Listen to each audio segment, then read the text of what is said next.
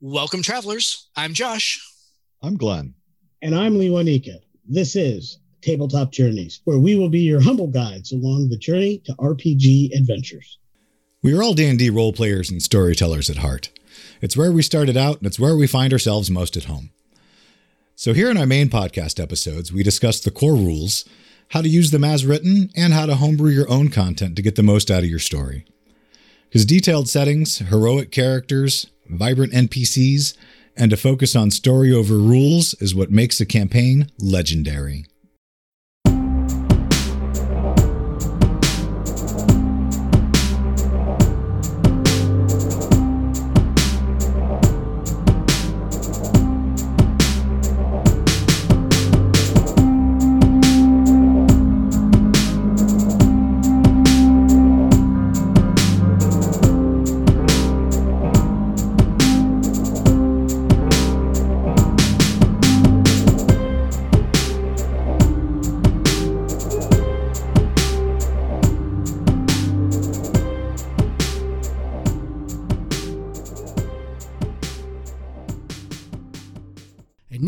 Here's a message from friends of the show.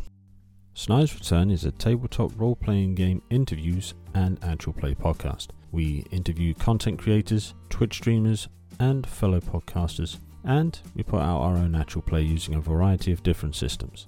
So come and join us, come and have a listen. You can find us on Twitter at Return Snyder. You can find us on Instagram, Facebook, or check out our website at www.snidesreturn.squarespace.com. Welcome, everybody, to today's episode. Today, we are going to start another one of our class uh, our D&D 5e class discussions and we're going to go with one of the uh, the classes that has been requested on pretty much every survey that we've sent out since we've been asking you folks out in the audience what classes we should be talking about. It has come in second, I think, pretty much every time since we started that.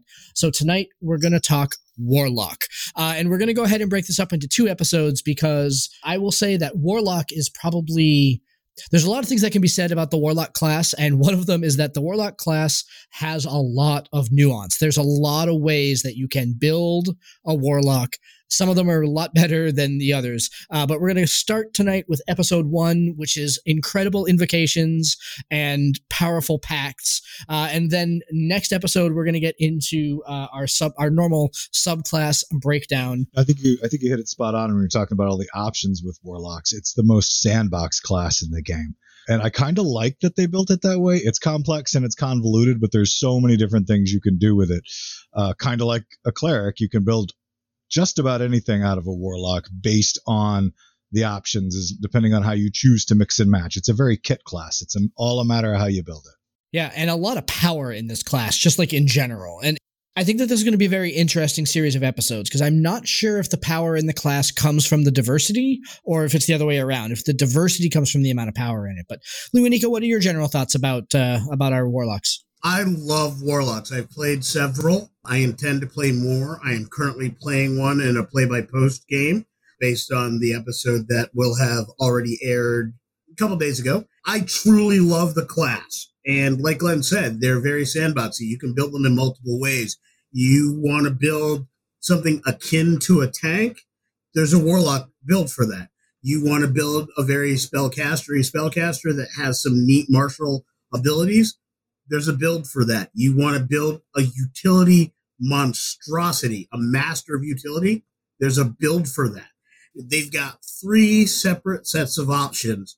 And when you have three things that can be intermixed in any different combination, you have so many ways you can go. The only challenge with building Warlock is once you start a few of these things, other than the Tasha's rewrite, you can't really change it and you can't really mix and match. So you really do have, as a player, to be very focused on the direction you're headed and the direction you want to go.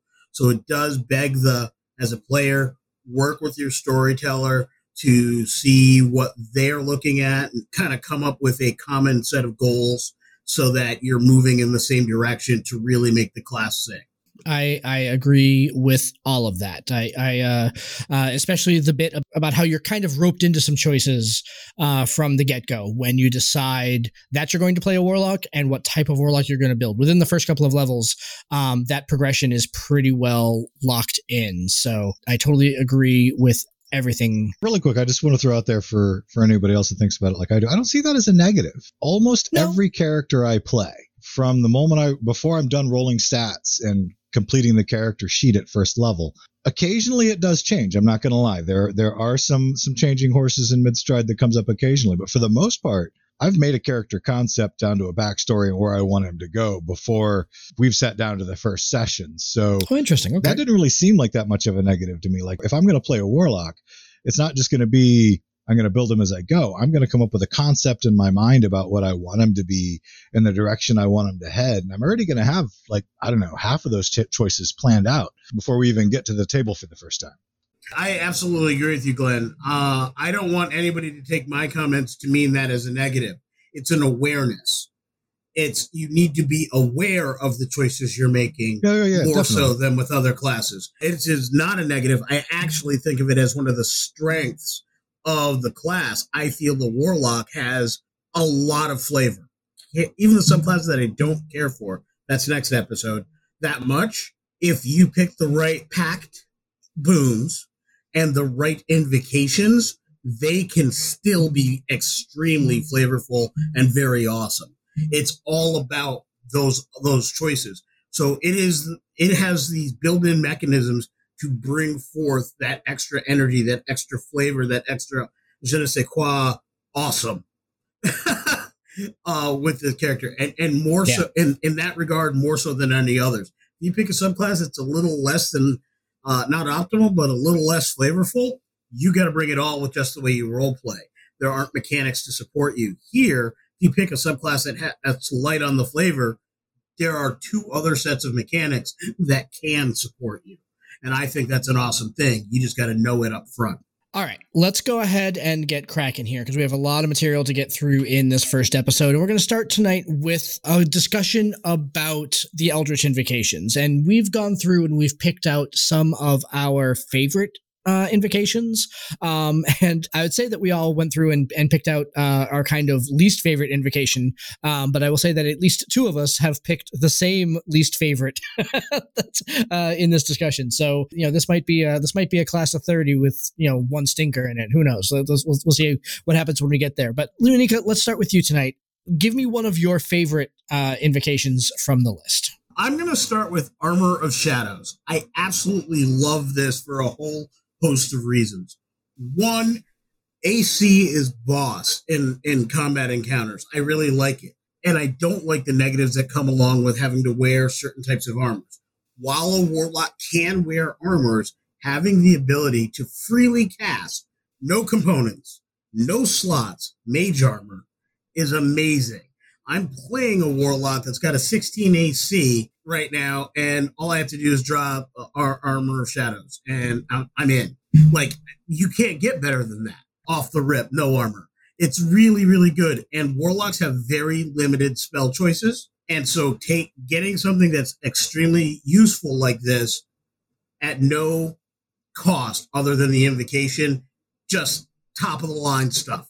Really, really good. So so I'm going to go ahead and and say something that I hope is not super controversial about how I went through these Eldritch invocations because there are a bunch of them that fit this model, right? Where basically a single invocation basically gives you a spell for free, right? There's yeah. about probably half of them fit into that model. I found that that the spells that you could gain through that process were somewhat arbitrary and just all over the map. Sometimes it was a first level spell, sometimes it was a fifth level spell, sometimes it was a third level spell, sometimes it was a sixth level spell, sometimes it was a sixth level spell, but you needed to be ninth level to get it. Sometimes it was a third level spell and you needed to be seventh level to get it. Like it was, and so I was just looking at all of that, and I get that the warlock spell list is limited. I really do. I like I understand that, and I just wish that so I, I intentionally did not pick any of those for my favorite invocations. And and it's because I thought that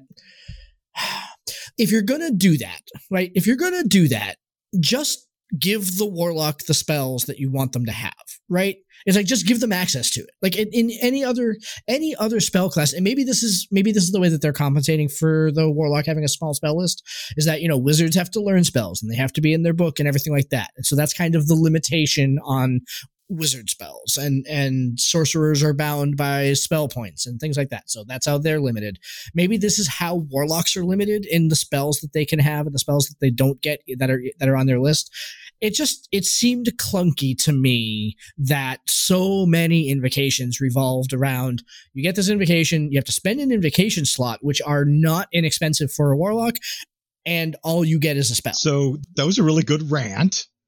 I liked it. And I don't completely disagree with it, but I do disagree.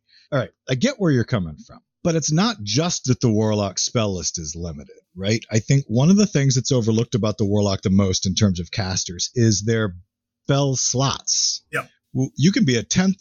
Eh, we don't have to go 10th. Let's go, let's go smaller. Let's go an 8th level Warlock can cast three spells, three slots.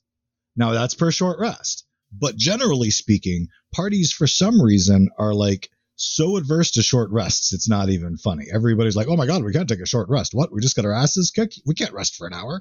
Your poor warlock has burned all of his spells and nobody wants to rest. So all he's got left for the rest of the day is Eldritch Blast and the fact that maybe he can cast Mage Armor at will if you choose them right, I think that those are hugely beneficial. And that's one of my favorites too, depending on the type of build you're going for. But I also really, really dig one of my other favorites, just to segue this into one of mine uh, Mask of the Many Faces, where you can cast Disguise Self at will without expending a spell slot.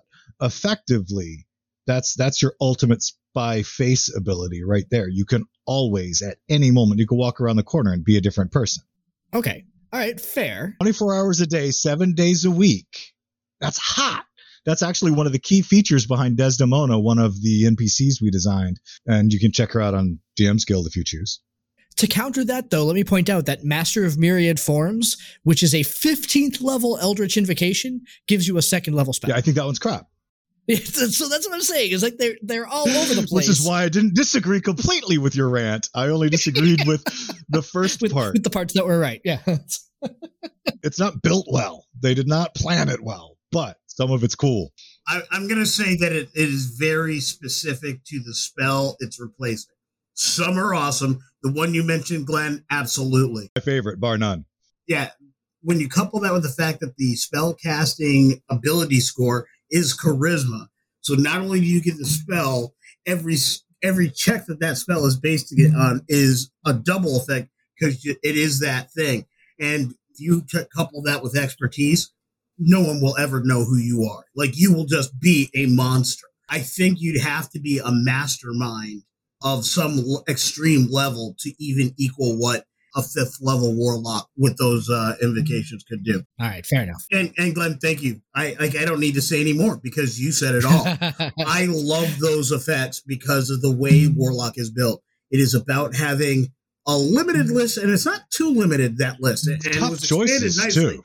But the fact that you only get a small amount of slots, it wouldn't matter if they gave you every damn spell. But people, take short rests. Take a short rest. It's not hard. that's that's real. That's really the moral of the story: is take Yeah. take more short rests. And for Uh, the me- record, uh, you I- have I- two two spell slots at eighth level. at eighth level. Yeah, not even three, at two. Yeah, uh, and four invocations. So you know, maybe maybe I'm Yeah. you know what maybe I'm wrong. It's entirely possible. It's happened from time to time. I will say that one of my favorites, though, looking through this list, and I think we're going to see this theme echoed kind of throughout this particular episode. There were two invocations from this same pact that I found, and that uh, that were just incredible. And the first one I want to talk about is Bond of the Talisman.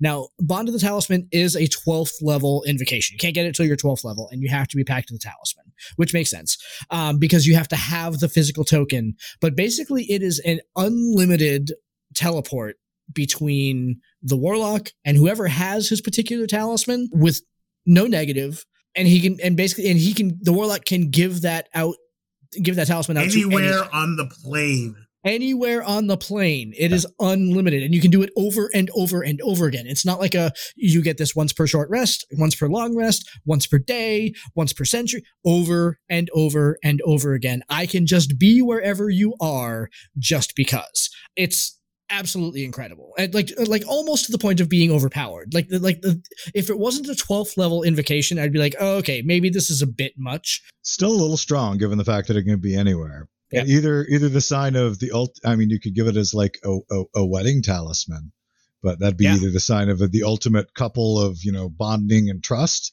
or stalkerdom.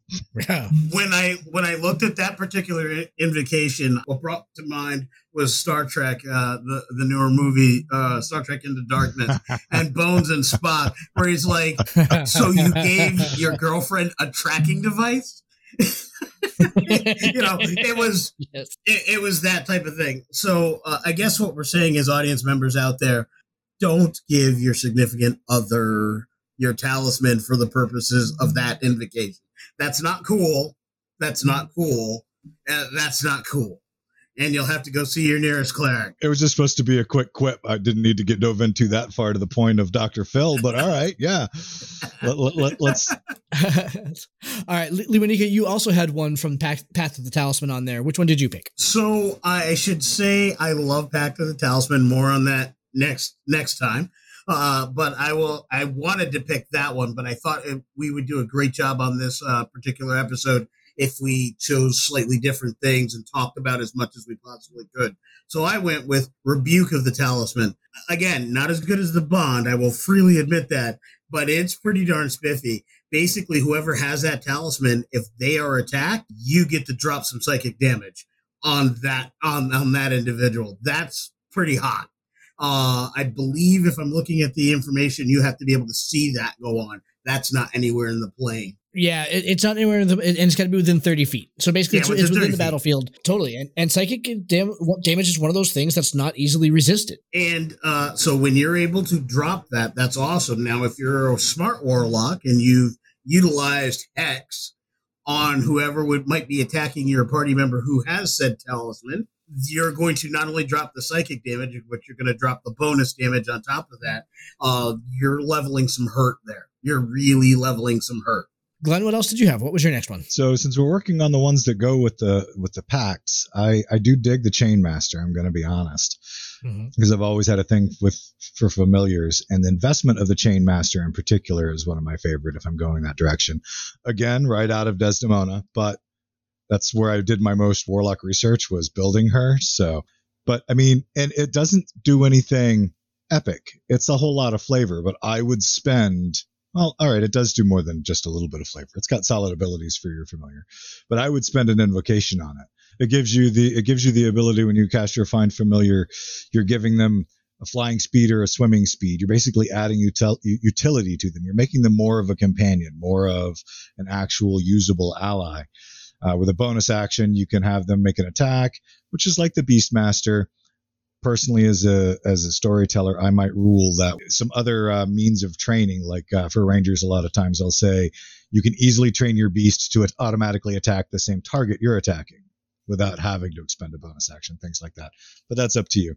I'm totally with you though. I, I loved the Chainmaster ones. Picked Voice of the Chainmaster, which is again another um it's another one of those like unlimited sensory addition. It has no range, it has no use limitations, it has no time limitations. I would think that for a Pact of the Chainmaster Warlock, uh, this is a must-have. You you can communicate telepathically with your familiar and perceive through your familiar senses as long as you're on the same plane of existence. Period. Vo- Voice of the Chainmaster is absolutely amazing. So uh, Lewanika, what else do you have?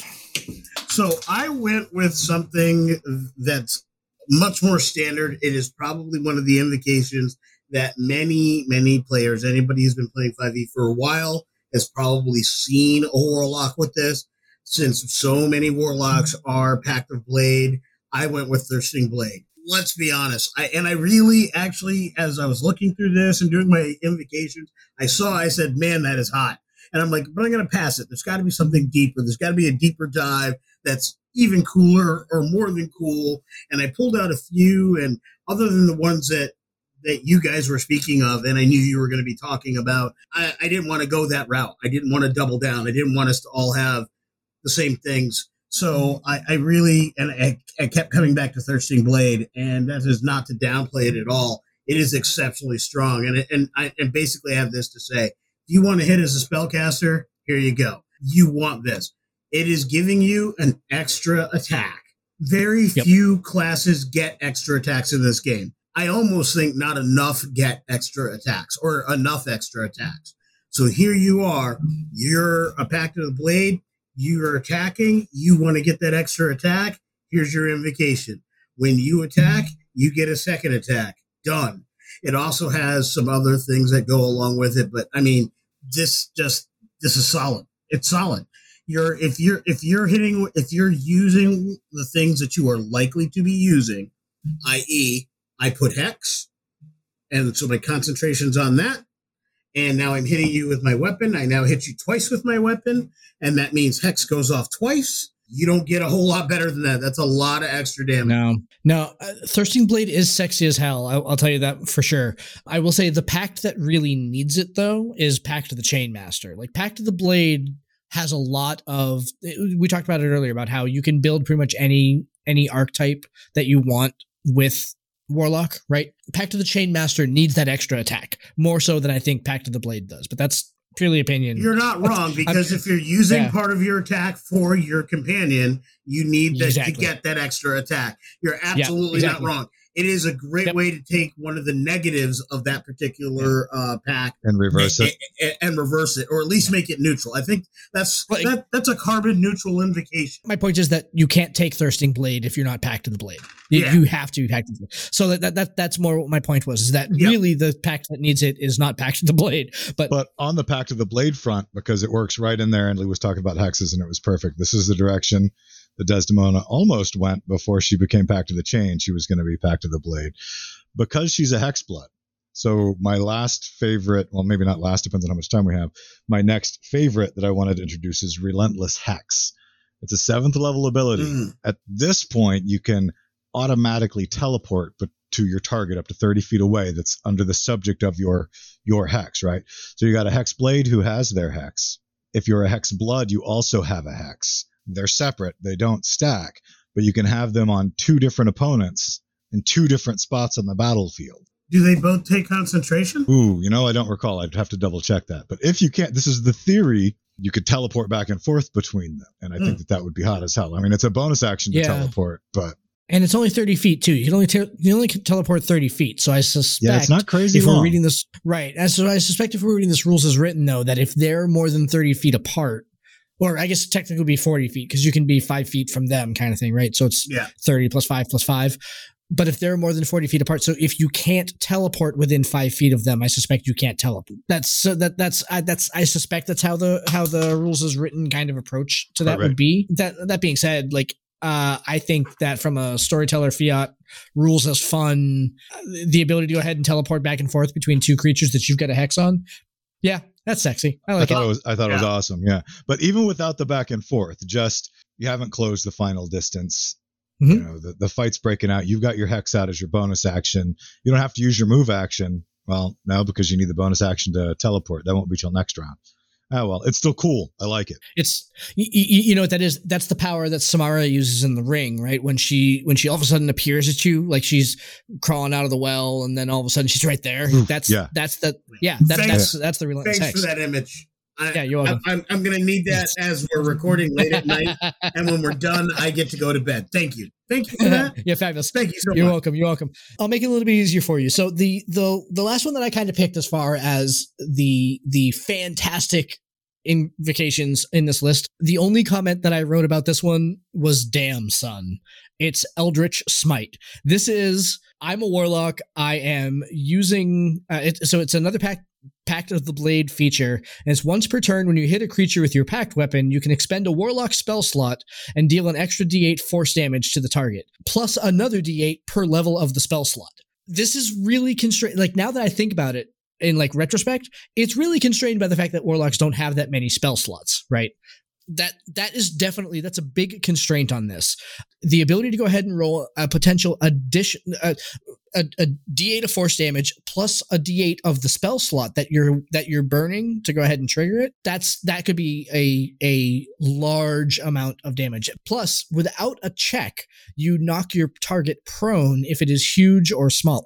So just even the fact that you're knocking it prone without a check is is powerful. So 2d8 of so you you you spend a spell Automatically two d eight. Yeah. 2d8 you by for wasting a first level spell slot and you knock the tar- the target prone like that's and again no limitation the only limitation is the number of spell slots And with the warlock, your spell, all of your spell slots increase, right? So Yeah, you're whatever level you are. that's basic. That smite's basically just going to scale with your level. that's stupid that that's incredibly powerful So, so, uh, and, and let, let's just double down on this. Warlocks have limited s- slots, so you're going to hold off until you need it. I.e., I rolled Eldritch Blast. I'm dropping a stupid uh, ton of dice on a cantrip. And by the way, I happen to roll a critical. Oh, yes, I'm Eldritch Smiting right now. Oh, yes, I am. Oh, yes. Oh, yes, I am. That's how you, that, that's how your cantrip deals ignorant, ignorant, ignorant damage. It only count, it only works for your pact weapon. yeah Oh, right which right oh, I'm and sorry. I don't know that you could burn. I don't know that you could. Yeah, so you have to burn a spell slot too, so you Oh, can't okay. necessarily use it on a cantrip. But still, I mean, it's still you hit with your pact weapon. Uh, you hit a critical, right? You rolled a natural twenty, so that's already that's already double damage plus an additional two d eight, and the target gets prone. Oh, I know. You use use uh, green flame blade or booming blade. Let's get into the ugly of the invocations. This is the this is the uh, invocation that tricks us. I have almost taken this two or three times with previous warlocks I have played. It is one of those things that sounds really good because it is a ludicrous sum of, of hit points until you keep in mind that you are stuck in one spot. Whoever hurt you is still standing there. And when you get done, they're just going to hit you again anyway because all you are is standing there. It is the most crazy thing. And that is, of course, the tomb of Levistus. Let me put it to you this way, uh, folks. It's as simple as this. If your only way of saving your life is going into a tomb, your was going to die anyway. yep. I've uh, I've never I've never seen an invocation that uh, that's uh, that said that it was limited that you could only use it once per short or long rest and that that's a benefit. Yeah. Yeah. Well, let's be honest. Unless your name is Lara Croft, stay out of tombs. Stay out of to- tombs uh, of annihilation. So you go there, you get annihilated. It is. Ter- it's a terrible, terrible idea once you read all of the text. It sounds Yeah. really good up front, but it's terrible once you read all of the text. So it's it's it's it's like ice block for the ice mage in WoW, but it doesn't have quite as much duration. I get the concept that they're going for. Basically, they're trying to give you a last minute fail safe. Oh, so that you have a second while the tank saves you. That's pretty much what it is. But yeah, for a fifth level ability, that's pretty expensive. To have that as an invocation, which you get so few of, that's pretty lame. Yeah, at, at the end of the day, a warlock is only going to get a total of eight invocations, right? If you had something going on where you are going to only have that at the end, like, man, I've done everything I wanted to do, I might as well take that. Or quite honestly, because Tasha's allows some rewrites and you can swap things in and out. I could see if you are role playing a character and you're in tier four, and it's like, hey, I really, really, really need uh, a, a saving grace, and I'm not really using Devil Sight that much. I would swap out something like Devil Sight, which is one I like, especially at lower tiers, and depending on the campaign setting I'm in. But I would swap something like that if I knew this was the final battle uh, of the campaign. I might swap something like that out for this as a failsafe because if there's a lot of PCs roaming around and you had to do that, you're going to get a ton of uh, of hit points back, probably more than you need by the time um, you come out of it, and that that could be useful. But it is such a limited limited use for such an expensive expensive thing. Look, if I had to choose between that and any of the nine other things that we talked about, the answer is I'm taking all of the other nine. And obviously, All the other nine, exactly. and, and and obviously I couldn't take all of the nine because some of them were pact specific. but I would certainly take all of the non-pact specific things and all of the things for a pact that I was using long before I took this one. I, I honestly, so I just took a, a look through the list to go ahead and see if I had something else to talk about other than the Tomb of Levistus as my least favorite. It's far and away the worst one. Like it really is. Like it's like Tomb of Tomb, Tomb of Levistus might as well have just been called "Turn Myself into a Fireball Target" because, like, it, because like, like that that's the worst part of it is that I can't move. Uh, I'm and I've got vulnerability to fire.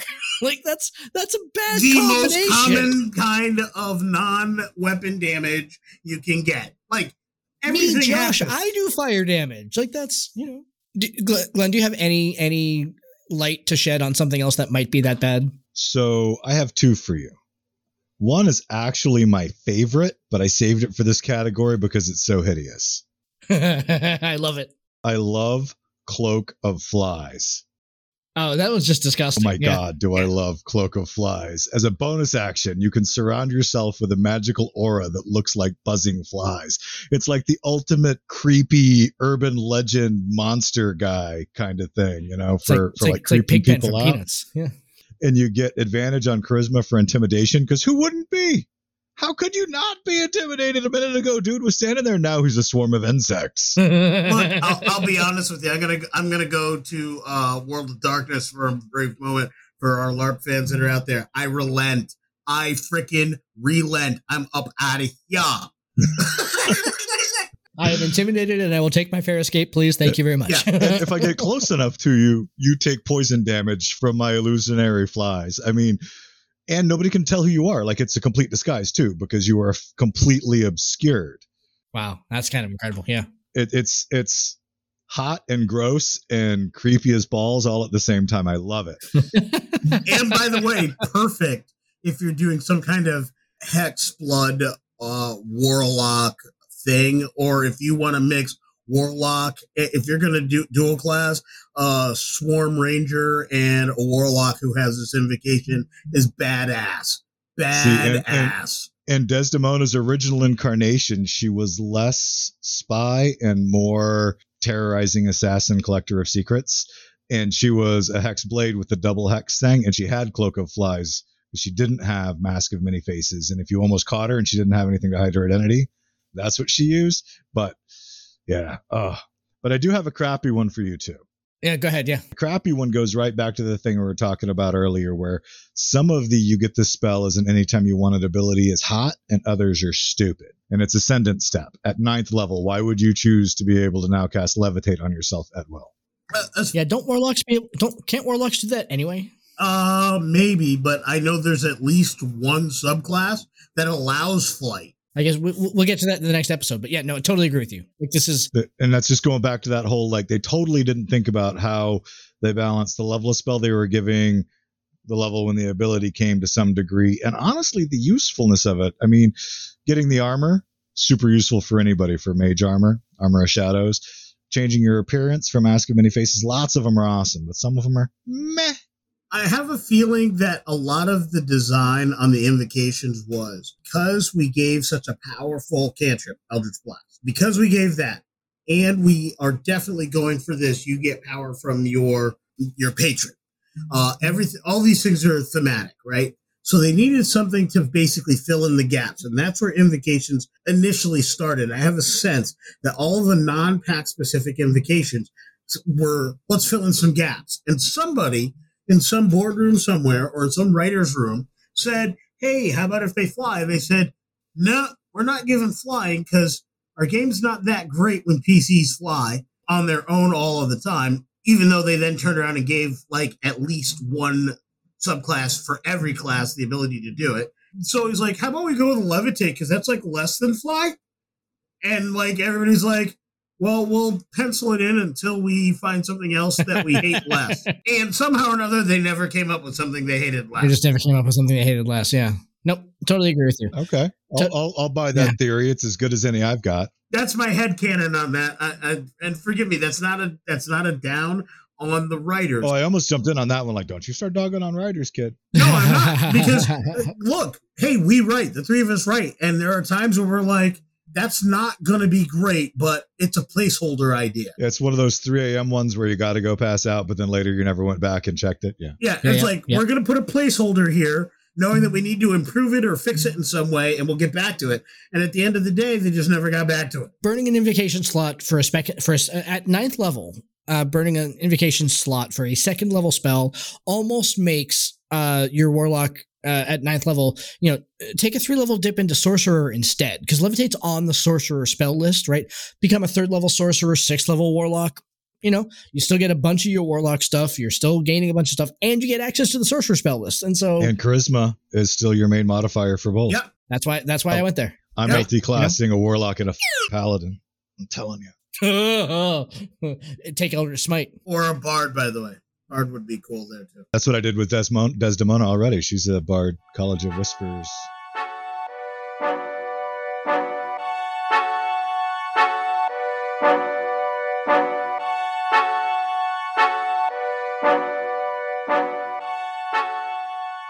Invocations. Uh, there's a bunch of more. There are a bunch more invocations that could be talked about. We'd love to go ahead and hear what you all think about uh, about invocations. Which ones did we get right? Which ones did we get wrong?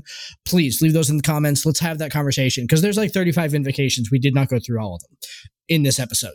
Um, let's talk about the pacts. and the only pacts that we're going to talk about uh, are the four official canon pacts. There are some that are in some UAs that have not been published. They're not in the book. They're not in the. They're not in the list yet.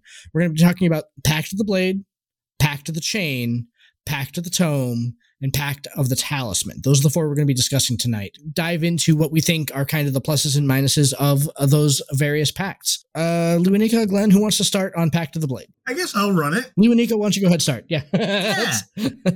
Look, here's the deal with Pact of the Blade, and I while I am going to cast Shade, I mean not to cast Shade. Pact of the Blade is one of the most well liked and likely overplayed pacts on the list. I would say the first 12 warlocks I ever saw at a game table were all Path of the Blade. So much so that when I was first starting out with 5e, I thought that was the only thing these guys were it wasn't until I went in and re- and went to play one and I said that is really cool. I love what it does and I want to do that someday. But I said I don't want to be Hexblade number fourteen hundred. I wanted to do something different, so I went elsewhere. And I have to tell you, it is a great one. You really have to understand how good this is. It is probably one of the strongest mechanically driven uh, warlock pacts this pairs so nicely with anything you do. Like you could take this pact on any of the of the uh, warlock subclasses, and you will be stellar. Uh, it will add a martial a- ability. It'll add a survivability that is unparalleled uh, from a combat perspective to any of the warlock subclasses. When paired properly, it, it is almost unrivaled. So I, I definitely agree. The Pact of the Blade is popular and it can be a little bit overplayed. I still kind of want to play one, I'm going to be honest. And I have not played a Warlock yet. Uh, but the concept of a Warlock fighter, a charisma based fighter, and the ways that you could you could set that up, and some of the ideas that popped into my head while going through all of the patrons, which we'll talk about in the next episode, and the ways that it could work. I really do want to play Pact of the Blade. I straight up don't like one piece of it completely. You have to use your action to create your pact weapon in your empty hand. All right, so if you keep a sheath and sheath it, now you can take it out in and out with an item interaction. But if you get a magic weapon and you bond it as your pact weapon and you want to shunt it into that extra dimensional space and then summon it back again, you have to still use your full action to create a pact weapon. That shouldn't be a full action. To make this to make that work the way it wants to work, it needs to be a a less expensive action Yeah. than a full action. I mean, it definitely takes the players being aware of that limitation and calling that they're pulling out their magic weapon before combat begins right it's like before we start before we roll initiative be- you know okay everybody roll initiative hold on before we get into the combat i'm retrieving my magic weapon okay you got your magic weapon right? That's how you go ahead so get that out of the action economy. I think but i think you're absolutely right. That that's that's like a limit it's, it's, it's a limitation on paper that's not a big limitation right? Eldritch Knight can bond one to each hand if he wants to and summon them with a bonus action. yep. I think the issue here is this particular pact, especially when paired with the correct patron, is so strong that they put a limiter on it, and that was the limiter they chose. And like Josh says, it's it's a difference without distinction because I have I have player who plays a warlock. He mm-hmm. plays Pact of the Blade. Let me tell you what he does. The party's having a conversation with somebody. Things are starting to get hot and heavy. Roughly two minutes before this should go to a fight, this Dragonborn has his weapon in hand. Like it's just blah blah blah blah blah, and he punctuates sentences with the appearance of his weapon. I mean, that's that that is how he says, "I'm tiring of this talk." You know, it is. You could definitely still use it theatrically. I mean, and and, and to, so much to the point where that as a limiting factor, while ever however clunky it may be, has never been an issue. I don't think there's ever been a situation where he lost an action in combat because his weapon wasn't at the ready. He's always at the ready. Uh Tisnar, always at the ready. And so I, I hear what you're saying. If I were a fighter, if I were a warrior who knew, right, that if I got surprised, because it can happen no matter how good I am, no matter how vigilant I am, no matter how good a watch I keep and make sure that I dose all of my companions with extra coffee so they can't sleep so I can get extra, that at some point I could get jumped. And if I know that I'm going to have to concentrate for a minute before I can poop my weapon out, I'm going to have to carry a sword in a sheath too, just so I can draw it with an item interaction to defend myself, just in case. And that's dumb. I'm sorry. It shouldn't be a full action. It means that as a warrior, to be prepared if I'm surprised, I now have to carry not my bound weapon, but an extra set of weapons just in case I don't have time to poop out a sword. I hear you. Uh, I don't disagree. All right, I got a little vehement on that one, but Yeah. when I was reading it, I reread it so many times, going, "Why? Why are you doing this to me?" All right, Glenn, you said that Desdemona was a Path of the Chain Yes. warlock. All right, so talk to us about Path of the Chain. What is it? What do you think about that one? So for Pact of the Chain, I I dug it a lot for her in particular, and warlock wise, it's kind of it's kind of like going a little tropey sometimes. Maybe when you got you know the the familiar going on with a with a caster, but even more so than you know like the wizards with the find familiar spell. To me, the familiar fits the concept of the warlock class as a spellcaster a lot more than it does other ones. I think it like goes hand in hand it's almost like when they designed these, they were trying to literally come up with, if you can think of those like dark, slightly mystical, but not straight up sorceress or wizardly hero characters from different, uh, or dark hero characters from different movies and uh, genres of film that you watch, like in League of Extraordinary Gentlemen, the guy who's bound Mhm. to his painting and he's kind of undying. Dorian Gray. Thank you. I could not remember his name. There are so many ways that this class can be flavored, but in taking the Pact of the Blade, right, and the Pact of the Chain, the Pact of the Tome, and the Talisman, it's like they specifically took, and I'm not fond of using the term witch in this uh, this light. That's why D and D calls them hags. But when you look at the stereotypical concept of the witch or the warlock, you know that that dark kind of creepy, sometimes maybe even voodoo-y individual, and they took all those tropes and they broke them down. So Pact of the Chain is the one with the black cat or the hyena or whatever its its bonded spirit animal is.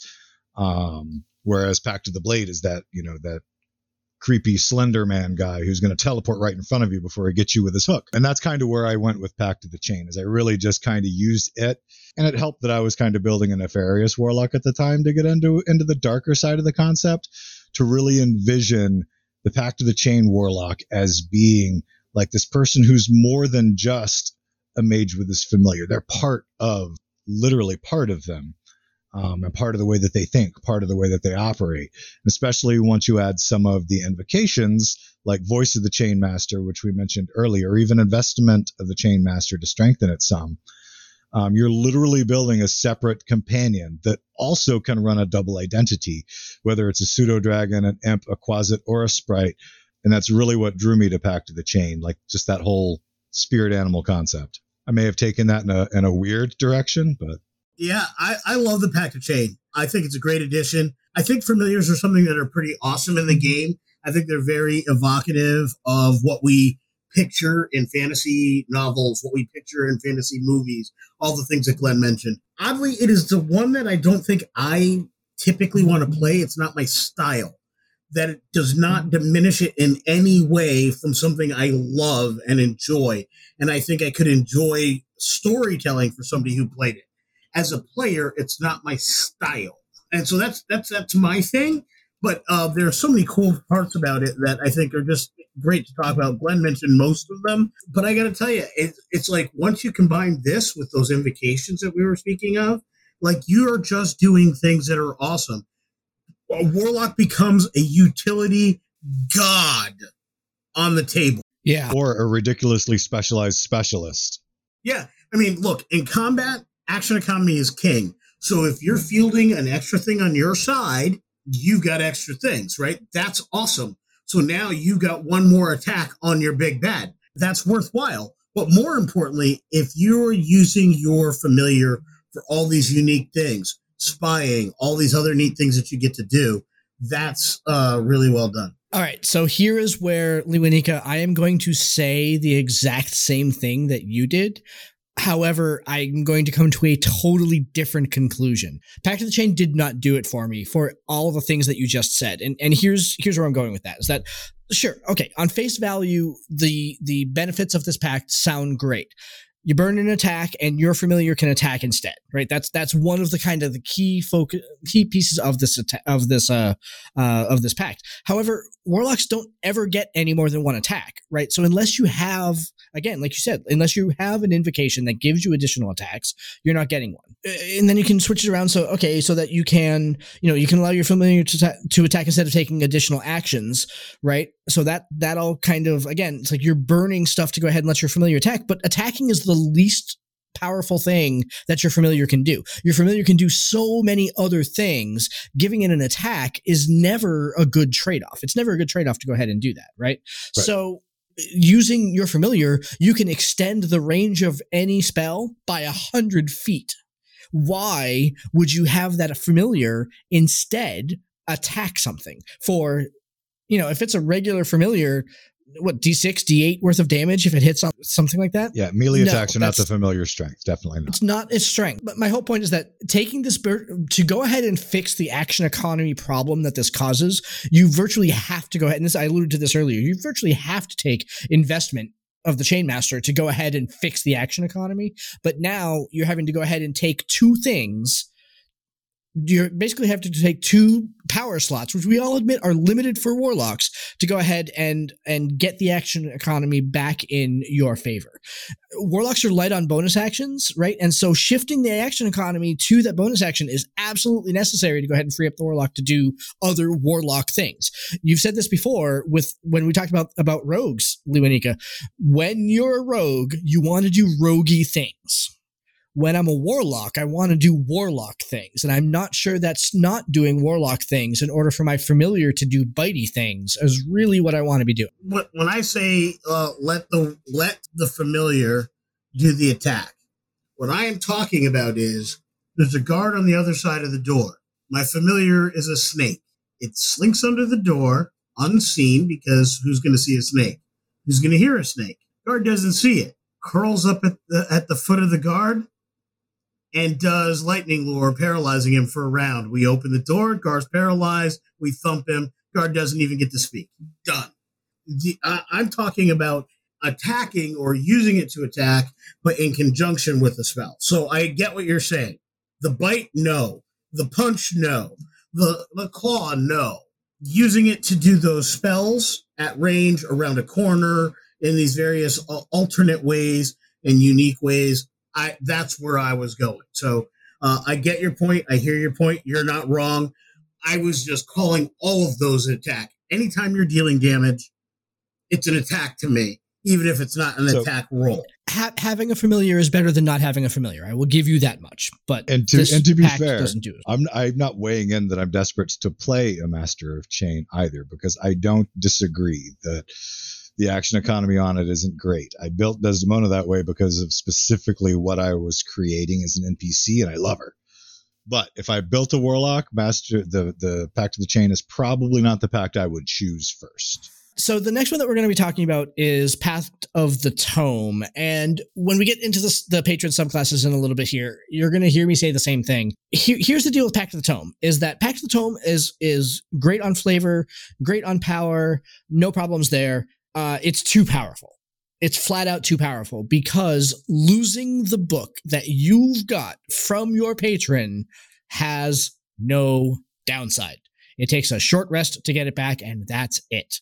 Uh, l- losing losing a book gifted to you from your your pact deity should be a life altering, quest line shifting side quest of all side quests to get it back or win favor of the person that you're getting your power from.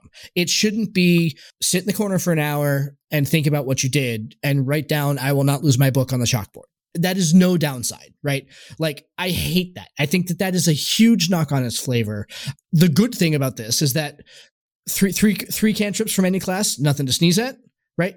But uh, that it's it's a huge mechanical side with with very with very little flavor. I think. So I'm going to counter your statement here because we've been on the same page for far too much of this episode. It's about time I throw some contrast up in, up in this. Uh, well, let me put it to you this way: Does the Pact of Blade, who just pulls his weapon out of the ether if he loses it, uh, is it any less of an issue where he, as a bonus action or as an action, gets to pull his weapon from his god? This is actually worse than that. And while it has other implications, the weapon of a Pact of Tome Warlock is his book. His Book of Shadows is that. And what they're saying is that he's so in tune with it and so in touch with it, no matter what happens to the physical thing, he gets it back. Part of him. It's like you can't throw away the Darkhold. You can't throw away the Darkhold because if the Darkhold's got you, it's got you. And I love that. I think that's one of the best parts about it. Not because it's too powerful, but because it speaks to it. It's the connection between the Book of Shadows and the character are so entwined that they cannot be separated. It's a weapon bond with the most powerful weapon this earth has ever seen knowledge. I love it. And the reason I love it is because you're both 100% correct, though you're probably going to argue for a few more minutes after I shut up. And I say this because you both just gave perfect narrative reasons for why you feel that way. And the only difference is the story you would tell. In Yeah. Josh's Okay. story, that gift is a powerful representation of the patron's bond to you. If you're careless with it, oh, there will be hell to pay. And I can Right. 100% back that story and get behind it. But that patron's got a dark, you've got a dark ta- taskmaster, right? But I can also 100% get behind Lee's story because narratively, the concept of if you've accepted this this knowledge from me, once you've learned this, you can't unlearn it. You know, you own this piece of me, but it's so attached to you that I own a piece of you too. I can 100% get behind that too. So I say, well done. Let's write both stories and publish them. you know what? I don't want to. I don't. I don't even want to argue anymore. That. Thank you. That was solid. Yeah. Yeah, Straight up. no. That was good stuff. In, in, in fact, Lewanika, I will in fact say, you know what, you're right. It didn't bother me about Pact of the Blade, and I think that that's because I've got a master's degree that I've got way too many student loans on. That Pact of the Tome really like, like, no, you don't lose the book. Look, I am sitting in a room. I have more books in this room than there are figs on the wall. Yeah, Uh, nice. yes, That's not bad, bad much. You don't D&D pay very player. much. I don't pay very much, but I got a lot of books in this room, and I got a lot of books in this house. I love it. You I- both but- disagreed on a topic because you're great storytellers. I find that very ironic. I appreciate that. All right, Glenn, for, for, for bringing us from the uh, from the from the brink of uh, of, of World War Three. Talk to us about Pact of the Talisman. What do you think? Reeled you back in. So, Pact of the Talisman, I really want to like it. And some of its abilities can make it cool. Like we mentioned earlier when we were talking about, you know, the ability to teleport, because that is a hot ability at level that was 14th, right? Something about the concept of I, I struck a pact with this darker power and they gave me they gave me a locket. Just doesn't it doesn't fill my storyteller's heart with with uh backstory and things to Oh, write about so I, I have to admit so i've been i've talked about this on numerous episodes about how i am crafting this um this reborn uh based on a bad guy in my tabletop game based on Mumm-Ra, right um he is a pact of the talisman warlock The ever living. And so and so he has these medallion he has he has a medallion that he will give to his chosen champion that basically like you know if you ever need my services if you ever if you ever find yourself you know if blah blah blah right this whole like speech that goes along with it sort of thing I've changed my mind already just since y'all's last narrative argument, listening to the stories y'all told, and now rereading this with the concepts of what I could do with it. I've changed my mind. But continue. Yeah. I'm sorry to interrupt. No, no, no worries. No, no. I mean, I because I think that flat out uh, Pact of the Talisman is the clear winner out of the four of them. I think you get extra dice on failed checks. It scales with your proficiency bonus. It requires a long rest. Uh, uh, you know, so it's it's not. It, it like it's almost lets lets me look over the rest for an hour and get it back flavor killer that apparently every pact has and I just missed it. But uh, I think this is a really really cool path that allows the wielder to extend powers to another player or a sidekick in various ways through the the eldritch invocations that it can take. Um, I think there's a lot of power available to this particular pact, and I absolutely love it. I'm going to agree with you now that I've reread it, and it's it's definitely super cool. my look at this was based on the fact that it was something I wanted to play. So much so, this is the direction I'm going with the Warlock I just started in in the uh, play by post. Oh, nice. This is where I'm headed, and part of the impetus behind this was I didn't want to be among the lead characters in the game. I'm new to this particular platform. I'm new to this medium. It's a game group I haven't played with before. So I want to get to know them. And I think the best way to get to know people is to support people. So for me, I wanted to play a utility type character who helps other people get things done. I wanted to be self sufficient enough to be able to do things. So I'm pulling my own weight, but I wanted to be able to help people get things done. And I wanted to do it in a different way than being a cleric or, you know, whatever your standard utility healer, uh, uh, utility character would be. So I thought that this was perfect, the perfect uh, pact for a utility warlock because I'm getting my dice at a certain level. I'm giving, I have the ability to give the dice to somebody else. Now I have to be strategic, right? I have to choose who's going to get it. And part of that will be based on the role play. Already, four days into this play by post game, I've interacted with a couple of the characters more so than other characters, right? So I can tell when we get to our first combat scene, after I get this, it'll be down road. You know, we'll see where we are. Look, it might be the fighter, but it may be somebody else, depending on what I, I expect from the scene. I have this unique ability to aid a specific individual or do certain things. Those teleport abilities we spoke about, mm-hmm. those reaction abilities. Look, if the fighter's going to be there, I want him to have it mm-hmm. because now I get to level extra damage on the people that are surrounding the fighter. You know, that I love that element about it. And it really works with the character. I'm coming up with some neat, flavorful things. Even though I'm not this pact yet, mm-hmm. I already have a character design that has trinkets and necklaces and beads and things on him. And I'm already talking about how he ta- he uh, holds them, grasps them uh, uh, now. So when I get to those moments, I'll be role playing. It'll be an extension of the character I'm building. And at the end of the day, that's what we want. You want whatever you choose to be an extension of what you are already doing, not a brand new direction necessarily. And and I think that this really hits all the flavor points, and it has some pretty cool abilities as well. I think that uh, uh, so we're we're just about at time here for this episode tonight. But before we kind of close out here, let's let's just point out too that Pact of the Talisman came from Tasha's Cauldron of Everything. The other three pacts all came from the Player's Handbook. So I think that we once again see that the stuff that they put into Tasha's maybe had a little bit more thought, maybe had a little bit better mechanics, maybe had better flavor, maybe was superior to the stuff that was in the Player's Handbook. So Right. They're advancing the game, so the newer book had some better stuff in it. yep. Time to rewrite the PHB as a PDF. Don't make me buy it again. But let me say this none of these things are objectively bad for the pacts. I think all of the pacts are good as long as they fit your style. That's what I love about it. I think if you're playing the right style, if that's the character style you're good at or you want to investigate and work out, then that is definitively the right thing to do. You're going to find something that works for you. As long as you want to play a warlock, I think this the, the four pacts cover most of the styles that are out there or that would work. And I think you've got it and you can run with it and go very far.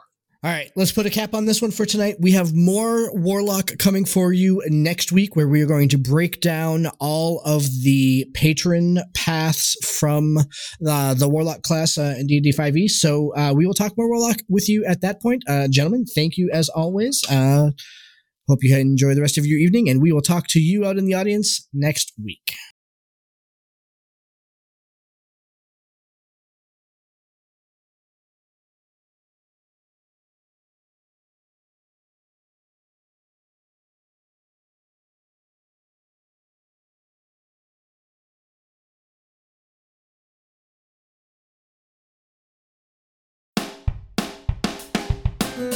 Thank you for joining us. This has been Tabletop Journeys. We would love to hear your feedback on our show today. You can join us at www.ttjourneys.com, where you can subscribe to the blog to leave comments and see all the content that we publish beyond the podcast. And make sure you join our growing online community. You can follow us on Twitter at TT Journeys and join us on Facebook just by searching Tabletop Journeys there. You can also reach us by email at podcast at ttjourneys.com. And if you want to catch early access to our episodes and some of the other benefits we have coming down the pipeline, you can also support our production at patreon.com slash ttjourneys. If you're listening to us on Stitcher, iTunes, Podchaser, Spotify, Audible, or any other podcast platform, we would really appreciate if you would like and subscribe to the podcast. Full episodes come out every week on Saturdays, and every Wednesdays We'll feature our side quest series, where we talk about pretty much anything tabletop oriented. Thank you all so much for listening and for being a part of our growing community. And in the words of another traveler on our path, we bid you shade and sweet water.